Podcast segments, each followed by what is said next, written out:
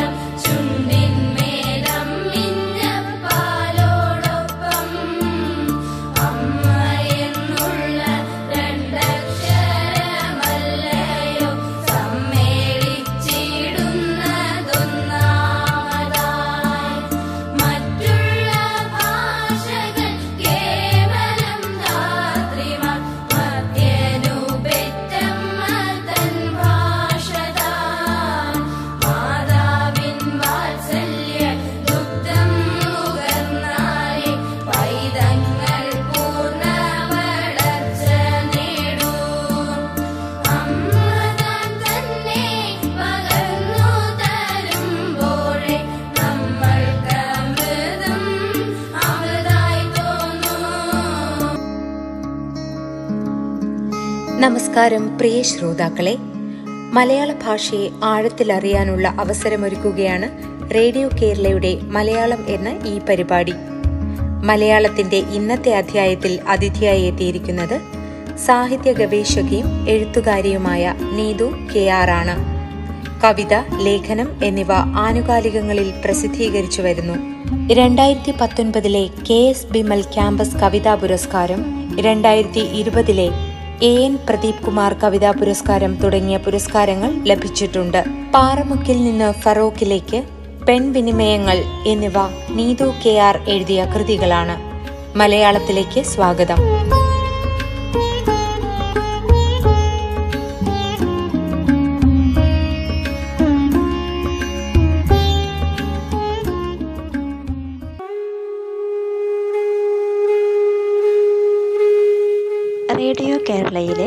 മലയാളം ശ്രോതാക്കൾക്ക് നമസ്കാരം. ആദ്യകാല എഴുത്തുകാരെക്കുറിച്ച് നമുക്ക് കുറച്ചധികം അറിവുണ്ടാകുമല്ലോ. എന്നാൽ അതിൽ തന്നെ സ്ത്രീ എഴുത്തുകാരികളെക്കുറിച്ചോ പരിമിതമായിരിക്കും. മലയാള സാഹിത്യത്തിലെ ആദ്യ പെൺകവിയെക്കുറിച്ചാണ് ഞാൻ നിങ്ങളോട് സംസാരിക്കുന്നത്. മലയാള സാഹിത്യത്തിന്റെ ആദ്യ നാളുകളിൽ എഴുത്തുകാരികളുടെ പങ്കാളിത്തം വളരെ പരിമിതമായിരുന്നു. വിദ്യാഭ്യാസത്തിന്റെ അഭാവവും സാമൂഹിക അവസ്ഥയുമായിരുന്നു അതിന്റെ പ്രധാന കാരണങ്ങൾ. കൊല്ലവർഷം പത്താം ശതകം മുതലാണ് മലയാള സാഹിത്യത്തിലേക്ക് സ്ത്രീ എഴുത്തുകൾ കടന്നു വരുന്നത് എന്ന് സാഹിത്യ ചരിത്രം വെളിപ്പെടുത്തുന്നു. സംസ്കൃത വിദ്യാഭ്യാസം ലഭിച്ച തമ്പുരാട്ടിമാരായിരുന്നു അതിൽ പ്രധാനികൾ. മലയാള സാഹിത്യത്തിലെ ആദ്യ എഴുത്തുകാരിയായി കണക്കാക്കുന്നത് കിളിമാനൂർ കൊട്ടാരത്തിലെ ഉമാദേവി തമ്പുരാട്ടിയെയാണ്. ഇരയിമൻ തമ്പിയുടെ മകളായ കുട്ടിക്കുഞ്ഞു തങ്കച്ചി കടത്തനാട്ടെ ലക്ഷ്മി തമ്പുരാട്ടി തോട്ടക്കാട്ട് ഇക്കാവമ്മ എന്നിവർ ഇക്കാലത്തെ പ്രമുഖരാണ്. കേരളത്തിൽ വിദുഷികളായ അനവധി സ്ത്രീരത്നങ്ങൾ ഉണ്ടായിരുന്നു. പക്ഷേ കവിതാ രചന എന്നത് സ്വജീവിത കർത്തവ്യം പോലെയോ തപശ്ചര്യ പോലെയോ കരുതിയ സ്ത്രീകൾ വളരെയൊന്നും ഉണ്ടായിരുന്നില്ല. അതിൽപ്പെട്ട ഒരു വിദുഷിയായിരുന്നു കുട്ടിക്കുഞ്ഞു തങ്കച്ചി എന്നാണ് രേഖപ്പെടുത്തിയിരിക്കുന്നത്. സ്ത്രീജാതിയിലെ എഴുത്തച്ഛൻ എന്നാണ് പ്രസിദ്ധ നിരൂപകനായ സി പി അച്യുതമേനൻ തോട്ടക്കാട്ട് ഇക്കാവമ്മയെ വിശേഷിപ്പിച്ചത്. കടത്തനാട്ടു ലക്ഷ്മിബായി തമ്പുരാട്ടിക്ക് സ്വാതി മുതൽ മൂലം തിരുനാൾ വരെയുള്ള വഞ്ചി മഹീന്ദ്രന്മാരെല്ലാം വിലയേറിയ പാരിതോഷികങ്ങൾ നൽകിയിട്ടുണ്ടെന്ന് ആർ നാരായണ പണിക്കർ അഭിപ്രായപ്പെടുന്നുണ്ട്. അംബാദേവി തമ്പുരാട്ടി റാണി ലക്ഷ്മിബായി കല്യാണിക്കുട്ടി അമ്മച്ചി ഇക്കു അമ്മ തമ്പുരാൻ തുടങ്ങി അനേകം സ്ത്രീകൾ അക്കാലഘട്ടത്തിൽ സാഹിത്യ രചനയിൽ ഏർപ്പെട്ടിരുന്നു. എന്നാൽ സാഹിത്യ ചരിത്രങ്ങൾ കാര്യമാത്ര പ്രസക്തമായി ഇവരെ പരിഗണിച്ചിരുന്നില്ല. കുടുംബമഹിമയുടെയോ തമ്പുരാക്കന്മാരുടെയോ കൊട്ടാരത്തിന്റെയോ പേരിലാണ് ഇവരെ ചരിത്രവൽക്കരിച്ചത്. വിദ്യാഭ്യാസത്തിനും കാവ്യരചനയ്ക്കും അവസരം കുറവായിരുന്ന അക്കാലത്തെ സാമൂഹികാവസ്ഥയിൽ നിന്നും ഈ സ്ത്രീകൾ നടത്തിയ ആത്മാവിഷ്കാരങ്ങൾ ഒരു സമരം തന്നെയാണ്. സാഹിത്യം പുരുഷന്റേതു മാത്രമായി നിലനിന്നതിനാലാണ് തരുണീമണി കവയ്ക്കട്ടെ കാണട്ടെ വൃത്തം എന്ന് ഇക്കാവമ്മയുടെ നേർക്ക് പരിഹാസം തൊടുത്തുവിടാൻ പുരുഷ കവികൾക്ക് സാധിച്ചത്. സാമൂഹികമായ പ്രശ്നങ്ങളുടെ നേർക്ക് മുഖം തിരിച്ചിരുന്നുവെങ്കിലും പരിമിതമായ സാഹചര്യത്തെ അവഗണിച്ചുകൊണ്ട് സ്വതന്ത്രമായ രചനകൾ സ്ത്രീകൾ നടത്തിയത് ശ്ലാഘനീയമാണ്. മലയാള സാഹിത്യത്തിലെ ആദ്യത്തെ സ്ത്രീ എഴുത്ത് ആരംഭിക്കുന്നത് സാമൂതിരി രാജവംശത്തിലെ മനോരമ തമ്പുരാട്ടി മുതലാണ് എന്ന് സാഹിത്യ ചരിത്രങ്ങൾ വെളിപ്പെടുത്തുന്നു. മനോരമ തമ്പുരാട്ടിയുടെ കാലം വരെ മലയാളത്തിൽ കവയത്രികൾ ഉണ്ടായിട്ടുണ്ടോ എന്നുള്ളത് സന്ദിഗ്ധമാണ് എന്ന് ഉള്ളൂർ വിലയിരുത്തുന്നു. സാമൂതിരി രാജവംശത്തിൽ ആയിരത്തി എഴുന്നൂറ്റി അറുപതിലാണ് കോഴിക്കോട് കിഴക്കേ കോവിലകത്ത് മനോരമ തമ്പുരാട്ടി ജനിക്കുന്നത്. ഹൈദരലിയുടെ ആക്രമണത്തെ തുടർന്ന് ചിതറിപ്പോയ രാജകുടുംബാംഗമായ മനോരമ തമ്പുരാട്ടിയുടെ ബാല്യകാലം സംഘർഷങ്ങളും പ്രയാസങ്ങളും നിറഞ്ഞതായിരുന്നു. മൂന്ന് വയസ്സിൽ അമ്മ നഷ്ടപ്പെട്ടു. കോഴിക്കോട് ഹൈദരലിയുടെ അധീനതയിലായതോടെ ബാലികയായിരുന്ന മനോരമ പൊന്നാനിയിൽ വാകയൂര് കോവിലകത്ത് അമ്മാമനായ മൂന്നാർപ്പാടു തമ്പുരാ തമ്പുരാനോടൊന്നിച്ച് താമസമാക്കുകയും വിദ്യ അഭ്യസിക്കുകയും ചെയ്തു. ചെറുപ്പകാലത്തു തന്നെ സാഹിത്യ വിഷയത്തിലും ശാസ്ത്രങ്ങളിലും നിപുണയായിരുന്നു. ദേശമംഗലത്ത് ഉഴുത്തിര വാര്യരുടെ ശിഷ്യയായിരുന്ന കാലത്ത് സിദ്ധാന്ത കൗമുദിക്ക് ഭട്ടോജി ദീക്ഷിതർ രചി തന്നെ രചിച്ച പ്രൗഢ മനോരമ എന്ന വ്യാഖ്യാന ഗ്രന്ഥത്തിൽ അസാമാന്യമായ അവഗാഹം നേടിയിരുന്നതിനാലാണ് മനോരമ എന്ന ബിരുദനാമം തമ്പുരാട്ടിക്ക് ലഭിച്ചത് എന്ന് പറയപ്പെടുന്നു. മാനവിക്രമീയം എന്ന കാവ്യത്തിൽ ആ ബിരുദത്തെപ്പറ്റി പ്രസ്താവിക്കുന്നുണ്ട്. അത് ഇങ്ങനെയാണ്. തദീശ വംശേ ജാതാസീൽ കാപി കന്യാ മനോഹര വിദ്യാദിഗുണസമ്പന്ന ഹൃദ്യാസ്യ ജിതചന്ദ്രമ. മനോരമായാമതി മനോരമത്വാനു നിജസ്യ വർഷ്മണ. മനോജലീലാരസലോലമാനസ മനോരമേതി പ്രതിതാ ബഭൂവസ കേരള സാഹിത്യ ചരിത്രത്തിൽ ഉള്ളൂർ മനോരമ ബിരുദം ലഭിക്കാനുള്ള കാരണം പറയുന്നത് അസുലഭമായ അംഗലാവണ്യവും മനോരമയിൽ അവിടുത്തേക്കുള്ള അബോധപൂർവമായ അഭിജ്ഞയും നിമിത്തമായിരുന്നു എന്നാണ്. ഇവിടെ മനോജ ലീലാരസലോലമാനസ എന്നും അസുലഭമായ അംഗലാവണ്യം എന്നും എടുത്തു പ്രയോഗിക്കുന്നതിൽ ലിംഗബോധം പ്രകടമാണ്. ഒരു പുരുഷന്റെ കഴിവുകൾ പ്രകീർത്തിക്കപ്പെടുന്നതിൽ സൗന്ദര്യം ഒരു ഘടകമേ ആയിരിക്കുകയില്ല. എന്നാൽ സ്ത്രീ എഴുത്തിൽ അന്നും ഇന്നും ഈ മനോഭാവം നിലനിൽക്കുന്നുണ്ട്. വിദ്യാഭ്യാസത്തിന് അവസരമോ സൗകര്യമോ ഇല്ലാതായ കലാപകാലത്താണ് മനോരമ സാഹിത്യം ശാസ്ത്രം എന്നിവയിൽ മുന്നിട്ടു നിന്നത്. ഇത് അവിടുത്തെ സഹജമായ ബുദ്ധിശക്തി എത്രമാത്രം ഉണ്ടായിരുന്നു എന്നതിന് തെളിവാണെന്ന് കെ സി മാനവിക്രമൻ രാജ വിലയിരുത്തുന്നു. കുറേ ഒറ്റ ശ്ലോകങ്ങളും മുക്തകങ്ങളുമാണ് അവരുടെ സംഭാവന. അവയിൽ അപൂർവം ചിലത് മാത്രമേ നമുക്ക് കണ്ടുകിട്ടിയിട്ടുള്ളൂ എന്നും. ആ ശ്ലോകങ്ങളിൽ ഓരോന്നും അവരുടെ അനന്യസുലഭമായ പാണ്ഡിത്യത്തിനും കവിത്വത്തിനും സാക്ഷി നിൽക്കുന്നു എന്നും ഉള്ളൂർ അഭിപ്രായപ്പെടുന്നുണ്ട്. ഒട്ടേറെ മുക്തകങ്ങൾ അവർ പലപ്പോഴായി എഴുതിയിട്ടുണ്ടെന്ന് പദ്യസാഹിത്യ ചരിത്രത്തിലെ ടി എം ചുമ്മാർ രേഖപ്പെടുത്തുന്നു. മലബാറിൽ ടിപ്പു സുൽത്താന്റെ ആക്രമണത്തെ തുടർന്ന് തമ്പുരാട്ടിയും ഭർത്താവ് പാക്കത്ത് ഭട്ടതിരിയും മക്കളോടും പരിവാരങ്ങളോടുമൊപ്പം തിരുവിതാംകൂറിൽ അഭയം പ്രാപിച്ചു. കാർത്തിക തിരുന്ന രാമവർമ്മ അവർക്ക് സംരക്ഷണം നൽകി. തിരുവിതാംകൂറിന്റെ കുറേ വടക്കുഭാഗത്തുള്ള എണ്ണക്കാട്ട് കോവിലകത്ത് പന്ത്രണ്ട് വർഷത്തോളം തമ്പുരാട്ടിയും കുടുംബവും താമസിച്ചു. സംസ്കൃത ഭാഷയിൽ അഗാധ പാണ്ഡിത്യമുണ്ടായിരുന്ന തമ്പുരാട്ടി സംസ്കൃത പണ്ഡിതരോടും മഹാരാജാവിനോടും ശ്ലോകങ്ങളിലൂടെയായിരുന്നു കത്തിടപാടുകൾ നടത്തിയിരുന്നത്. സാഹിത്യ സംബന്ധമായ ഈ സംവാദങ്ങളും എഴുത്തുകുത്തുകളും ചരിത്ര പ്രാധാന്യമുള്ളതായി കരുതപ്പെടുന്നു. കാർത്തിക തിരുനാൾ എഴുതിയ നാട്യശാസ്ത്ര ഗ്രന്ഥത്തിന്റെ സംശോചനം നടത്തിയത് തമ്പുരാട്ടിയായിരുന്നു എന്ന് രേഖകൾ വെളിപ്പെടുത്തുന്നു. മലബാറും തിരുവിതാംകൂറും തമ്മിലുള്ള സാംസ്കാരിക ഏകീകരണത്തിന് തമ്പുരാട്ടി വഹിച്ച പങ്ക് നിസ്തുലമാണ്. കാർത്തിക തിരുനാളിന്റെ ബാലരാമഭരതം ഉൾപ്പെടെയുള്ള സാഹിത്യകൃതികൾ പൂർത്തിയാക്കാൻ മനോരമ തമ്പുരാട്ടിയുടെ നിർദ്ദേശങ്ങളും അഭിപ്രായങ്ങളും ഏറെ സഹായിച്ചു. മലബാർ ഈസ്റ്റ് ഇന്ത്യ കമ്പനിയുടെ കീഴിൽ ആയതിനുശേഷം തിരുവിതാംകൂറിൽ നിന്നും മനോരമ തമ്പുരാട്ടിയും കുടുംബവും പരിജനങ്ങളും മടങ്ങിപ്പോന്നു. അപ്പോഴേക്കും കോഴിക്കോട്ടെ കോവിലകം പൊളിഞ്ഞു പോയിരുന്നു. അതിനാൽ കിഴക്കേ കോവിലകം കുടുംബക്കാരുടെ ഉടമസ്ഥതയിലായിരുന്ന വെങ്കടക്കോട്ട എന്നറിയപ്പെടുന്ന കോട്ടക്കലിൽ താമസമാക്കി. കലാപ നിമിത്തമുണ്ടായ കഷ്ടതകൾക്ക് പരിഹാരം കണ്ട് കുടുംബ സംരക്ഷണം ഏറ്റെടുത്ത തമ്പുരാട്ടിയുടെ തുടർന്നുള്ള ജീവിതം കോട്ടക്കലിലായിരുന്നു. അക്കാലത്ത് സാമൂതിരി രാജവംശത്തിലെ അമ്പാടി കോവിലകത്തു വലിയ തമ്പുരാട്ടി എന്ന മൂപ്പൂറ സ്ഥാനം ലഭിക്കുകയുണ്ടായ മനോരമ തമ്പുരാട്ടി ആയിരത്തി എണ്ണൂറ്റി ഇരുപത്തെട്ടിൽ അറുപത്തിയെട്ടാം വയസ്സിൽ മരണമടഞ്ഞു.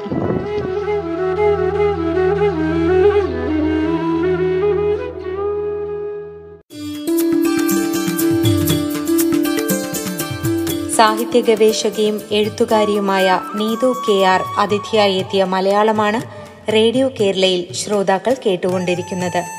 മലയാളം ഇടവേളയ്ക്ക് ശേഷം തുടരും.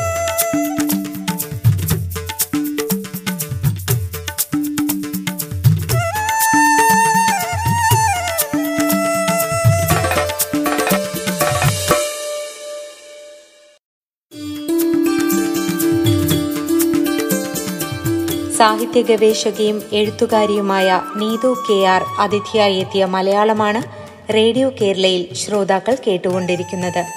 തുടർന്ന് കേൾക്കാം മലയാളം.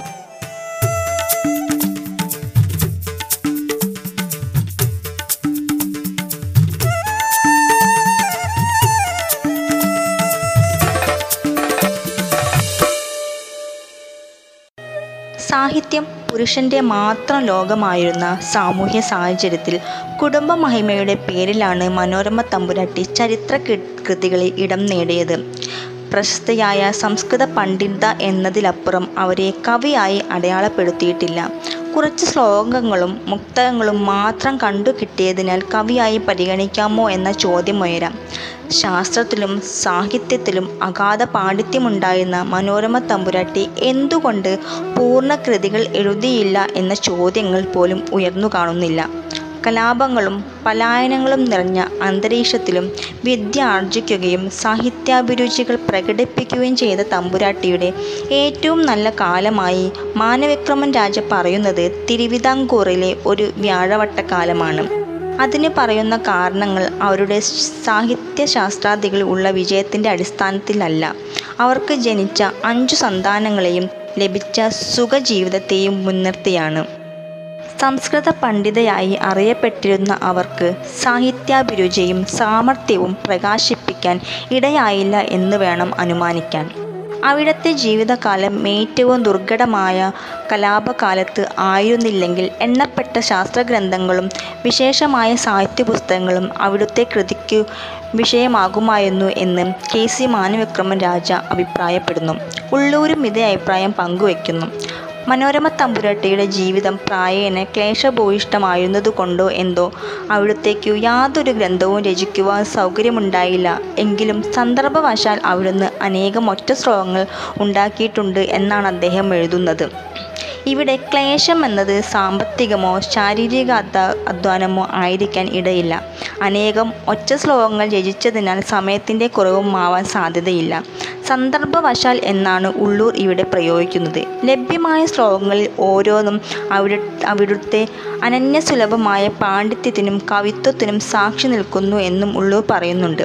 ആ നിലയ്ക്ക് എന്തുകൊണ്ട് അവരിൽ നിന്നും ഗ്രന്ഥങ്ങൾ ഒന്നും തന്നെ ഉണ്ടായില്ല എന്നത് ചിന്തനീയമാണ്. ടി. എം. ചുമ്മാറിന്റെ അഭിപ്രായത്തിൽ ഹൈദരലി ടിപ്പു മുതലായവരുടെ ആക്രമണങ്ങളാൽ സാമൂതിരി കോവിലകം അസ്വസ്ഥമായിരുന്നതിനാലാണ് ഗ്രന്ഥം എഴുതാൻ കഴിയാതെ പോയതെന്നാണ്. മനോരമ തമ്പുരാട്ടിയുടെ പാണ്ഡിത്യവും കവിതാവാസനയും അംഗീകരിക്കുമ്പോൾ തന്നെ സ്ത്രീ എന്ന നിലയിൽ അവർക്കുണ്ടായ എഴുത്തിലെ പ്രതിസന്ധികളെക്കുറിച്ച് ഒരു ചരിത്രകാരന്മാർ നടത്തിയിട്ടില്ല. സാഹിത്യരചനയിൽ വിദഗ്ധയായിരുന്ന മനോരമ തമ്പുരാട്ടിക്ക് സമഗ്രമായ ഒരു ഗ്രന്ഥം രചിക്കാൻ സാധ്യമാകാതെ വന്ന സാഹചര്യങ്ങൾ പലതാകാം. അന്നത്തെ സാമൂഹ്യ സാഹചര്യത്തിൽ സ്ത്രീകൾ ഗ്രന്ഥരചന നിർവഹിച്ചിട്ടില്ല. അക്കാര്യത്തിൽ അവർക്ക് മുൻ മാതൃകകളൊന്നുമില്ല. അതിനാൽ തന്നെ ഗ്രന്ഥരചന എന്ന സങ്കല്പം അവരെ സ്വാധീനിച്ചിരിക്കയില്ല. സംസ്കൃത ഭാഷയിലുണ്ടായ പാണ്ഡിത്യവും പ്രകൃത്യാലുള്ള വാസനയും നിമിത്തം ഉള്ളൂർ പറഞ്ഞ പോലെ സന്ദർഭവശാൽ എഴുതിയിരിക്കും. കാർത്തിക തിരുനാളിനെ എഴുത്തിൽ സഹായിച്ച അവരെ ഗ്രന്ഥരചനയ്ക്ക് ആരും നിർബന്ധിക്കുകയോ പ്രോത്സാഹിപ്പിക്കുകയോ ചെയ്തു കാണില്ല. അല്ലെങ്കിൽ പലരും അവരെ പിന്തിരിപ്പിച്ചിരിക്കണം. ഗ്രന്ഥരചന സ്ത്രീകൾക്ക് പതിവില്ലാത്ത ഒന്നായ സാഹചര്യത്തിൽ അവരതിന് പ്രാധാന്യം കൊടുത്തു കാണില്ല. കാവ്യരചന ജീവിത കർത്തവ്യമായി കാണാനോ ഒരു വിഷയത്തിൽ അനുധാവനം ചെയ്ത് തിരുത്തി എഴുതാനോ കഴിഞ്ഞിട്ടുണ്ടാകില്ല. അന്നത്തെ സാമൂഹ്യ പരിമിതികളിൽ നിന്ന് വ്യത്യസ്തമായി വിദ്യ അഭ്യസിക്കുകയും സാഹിത്യാഭിരുചി പ്രകടിപ്പിക്കുകയും ചെയ്ത മനോരമ തമ്പുരാട്ടിയുടെ പാണ്ഡിത്യം കവിതാ വൈദഗ്ധ്യം വ്യാകരണത്തിലുള്ള അവഗാഹം എന്നിവ പ്രശംസനീയമാണ്. പലരും അവയെക്കുറിച്ച് സാഹിത്യ ചരിത്രങ്ങളിലും മറ്റും പ്രകീർത്തിക്കുന്നുണ്ട്. കുട്ടിക്കാലത്ത് മനോരമ തമ്പുരാട്ടി സരസകവി ചേലപ്പറമ്പ് നമ്പൂതിരിയെ സമസ്യാപൂർണം കൊണ്ട് അമ്പരിപ്പിച്ചതായി ടി എം ചുമ്മാർ പറയുന്നു. ചേലപ്പറമ്പ് നമ്പൂതിരി കോഴിക്കോട് കിഴക്കേ കോവിലകത്ത് താമസിക്കുന്ന അവസരത്തിൽ കണ്ണാടിയിൽ നോക്കി ശൃംഗാര ശൈലിയിൽ ഇങ്ങനെ പറഞ്ഞു. പാലിതാനി ശശാങ്കരോജിഷാം ശകലാനീതി വി തർക്കയാമഹേ എന്ന ഒരു ഒറ്റ ശ്ലോകം ഉണ്ടാക്കി ചൊല്ലി. അതിന്റെ അർത്ഥം നരച്ച മുടികൾ ചന്ദ്രകിരണങ്ങളുടെ കഷ്ണങ്ങളാണ് എന്ന് ഞാൻ സംശയിക്കുന്നു. ഇതു കേട്ട് വന്ന മനോരമ തമ്പുരാട്ടി ശ്ലോകം ഇങ്ങനെ പൂരിപ്പിച്ചു. അത ഏവ വിധേനിരേതരാം സുദൃശാം ലോചന പത്മമീലനം. ചുമ്മാതല്ല സുന്ദരിമാരുടെ കണ്ണുകളാകുന്ന താമരപ്പൂക്കൾ കൂമ്പിപ്പോകുന്നത്. ഇങ്ങനെയാണ് മനോരമ തമ്പുരാട്ടി പറഞ്ഞത്. അതായത് ചന്ദ്രൻ പ്രകാശിക്കുമ്പോൾ താമരപ്പൂക്കൾ കൂമ്പിപ്പോകുമല്ലോ. അതുപോലെ ഈ നമ്പൂതിരിയുടെ മുഖം കാണുമ്പോഴേക്കും സുന്ദരിമാരുടെ മുഖവും വാടിപ്പോകുന്നു എന്ന് സാരം. നർമ്മം കലർത്തി ഉരുളയ്ക്ക് ഉപ്പേരി പോലെ മറുപടി കൊടുക്കാൻ മനോരമ സമർത്ഥയായിരുന്നു എന്ന് ഈ ശ്ലോകം വെളിപ്പെടുത്തുന്നു. അതുപോലെ രണ്ടാം ഭർത്താവായ പാക്കത്ത് ഭട്ടതിരിയെക്കുറിച്ച് എഴുതിയ ശ്ലോകം ഇങ്ങനെയാണ്. യസ്യ ഷഷ്ടി ചതുർത്ഥി ച വിഹസ്യ ച വിഹായ ച. അഹം കഥം ദ്വിതീയ സ്യാ ദ്വിതീയ സ്യാമ്യഹം കഥം. ശുദ്ധ അവ്യയങ്ങളായ വിഹസ്യ എന്നത് ഷഷ്ടിയും വിഹായ എന്നത് ചതുർത്ഥിയും വിഭക്തി രൂപങ്ങളാണെന്നും പ്രഥമാ വിഭക്തിയിലുള്ള അഹം എന്നത് ദ്വിതീയ രൂപമാണെന്നും കരുതുന്ന ഒരാൾക്ക് ഞാൻ എങ്ങനെ ദ്വിതീയ ആകും? എന്നാണ് ഈ ശ്ലോകത്തിന്റെ പൊരുൾ. വ്യാകരണത്തിൽ ജ്ഞാനമില്ലാത്തവനും അപണ്ഡിതനുമായ ഒരാളുടെ ഭാര്യയായിരിക്കാൻ കഴിയുന്നതെങ്ങനെ എന്നർത്ഥം. പാക്കത്ത് ഭട്ടതിരി അവിൽപ്പന്നനായിരുന്നു എന്ന് ഉള്ളൂർ എഴുതുന്നു. സ്വത്താഭിമാനിയും സ്ത്രീ ആയിരുന്നു അവരെന്ന് ഈ ശ്ലോകങ്ങൾ വ്യക്തമാക്കുന്നുണ്ട്. പാക്കത്ത് ഭട്ടതിരിയുമായുള്ള വൈവാഹിക ജീവിതത്തിലെ അതൃപ്തിയുടെ സൂചന നൽകുന്ന ദമ്പതിമാരുടെ പ്രേമം എന്ന ശ്ലോകം ഉള്ളൂർ കേരള സാഹിത്യ ചരിത്രത്തിൽ ഉദ്ധരിക്കുന്നുണ്ട്. എന്നാൽ ഇവയൊന്നും വിശകലനം ചെയ്ത് കാണുന്നില്ല. മനോരമ തമ്പുരാട്ടി അവരുടെ ശ്ലോകങ്ങളിലൂടെ അവരുടെ സ്വത്വത്തെ പ്രകാശിപ്പിക്കാൻ ശ്രമിച്ചിരുന്നു എന്നാണ് ഈ ശ്ലോകം ശ്ലോകം നമ്മോട് പറയുന്നത്.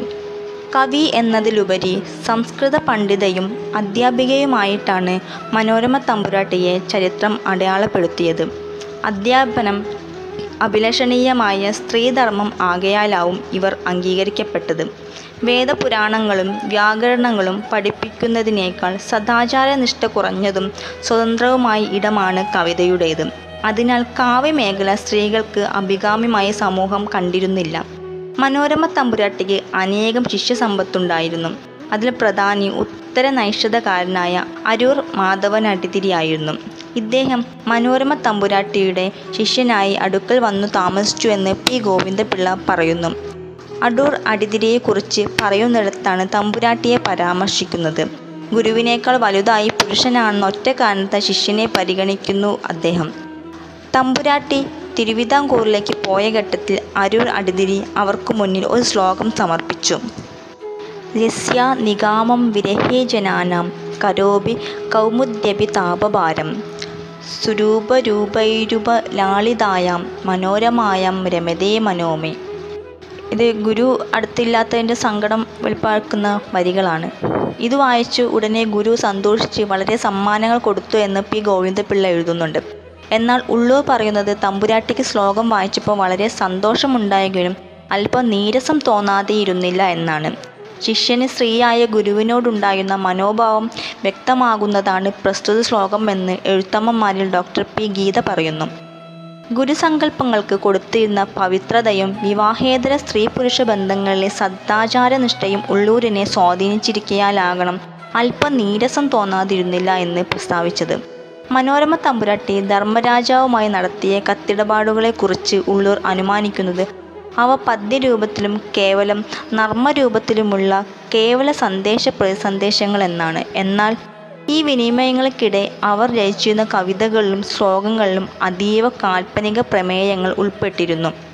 അരൂർ അടിതിരിയെ കൂടാതെ ദേശമംഗലത്ത് കൃഷ്ണവാര്യർ തൃക്കണ്ടിയൂർ ഗോവിന്ദ പിഷാരടി തുടങ്ങി പ്രഗത്ഭരായ അനേകം ശിഷ്യർ മനോരമ തമ്പുരാട്ടിക്കുണ്ടായിരുന്നു.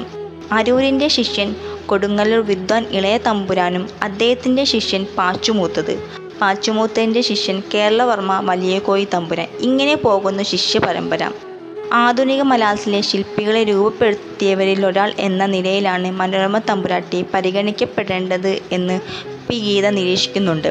എന്നാൽ സംസ്കൃത പണ്ഡിതയും അധ്യാപികയും കുറേ ഒറ്റശ്ലോകങ്ങൾ എഴുതിയവരും കൗമുദി വ്യാഖ്യാനത്തിൽ അഗാധ വൈദുഷ്യം നേടിയവരും എന്ന നിലയിലാണ് ചരിത്രകാരന്മാർ മനോരമ തമ്പുരാട്ടിയെ അടയാളപ്പെടുത്തിയത്. കേരളവർമ്മ വലിയ കോയി തമ്പുരാൻ തമ്പുരാട്ടിയെക്കുറിച്ച് പ്രകീർത്തിച്ച് എഴുതിയ ഒരു ശ്ലോ ശ്ലോകത്തോടെ ഈ സംസാരം അവസാനിപ്പിക്കുകയാണ്. വിദ്യാവിദഗ്ധ വനിതാജന വല്ലികൾക്കൊരുദ്യാനമീ രുചിര കേരള ഭൂവിഭാഗം. ഹൃദ്യ മനോരമ നരേശ്വരി തന്റെ സൂക്തി രദ്യാഭി കോവിത മനസ്സു കവർന്നിരുന്നു എല്ലാവർക്കും നമസ്കാരം. സ്നേഹം.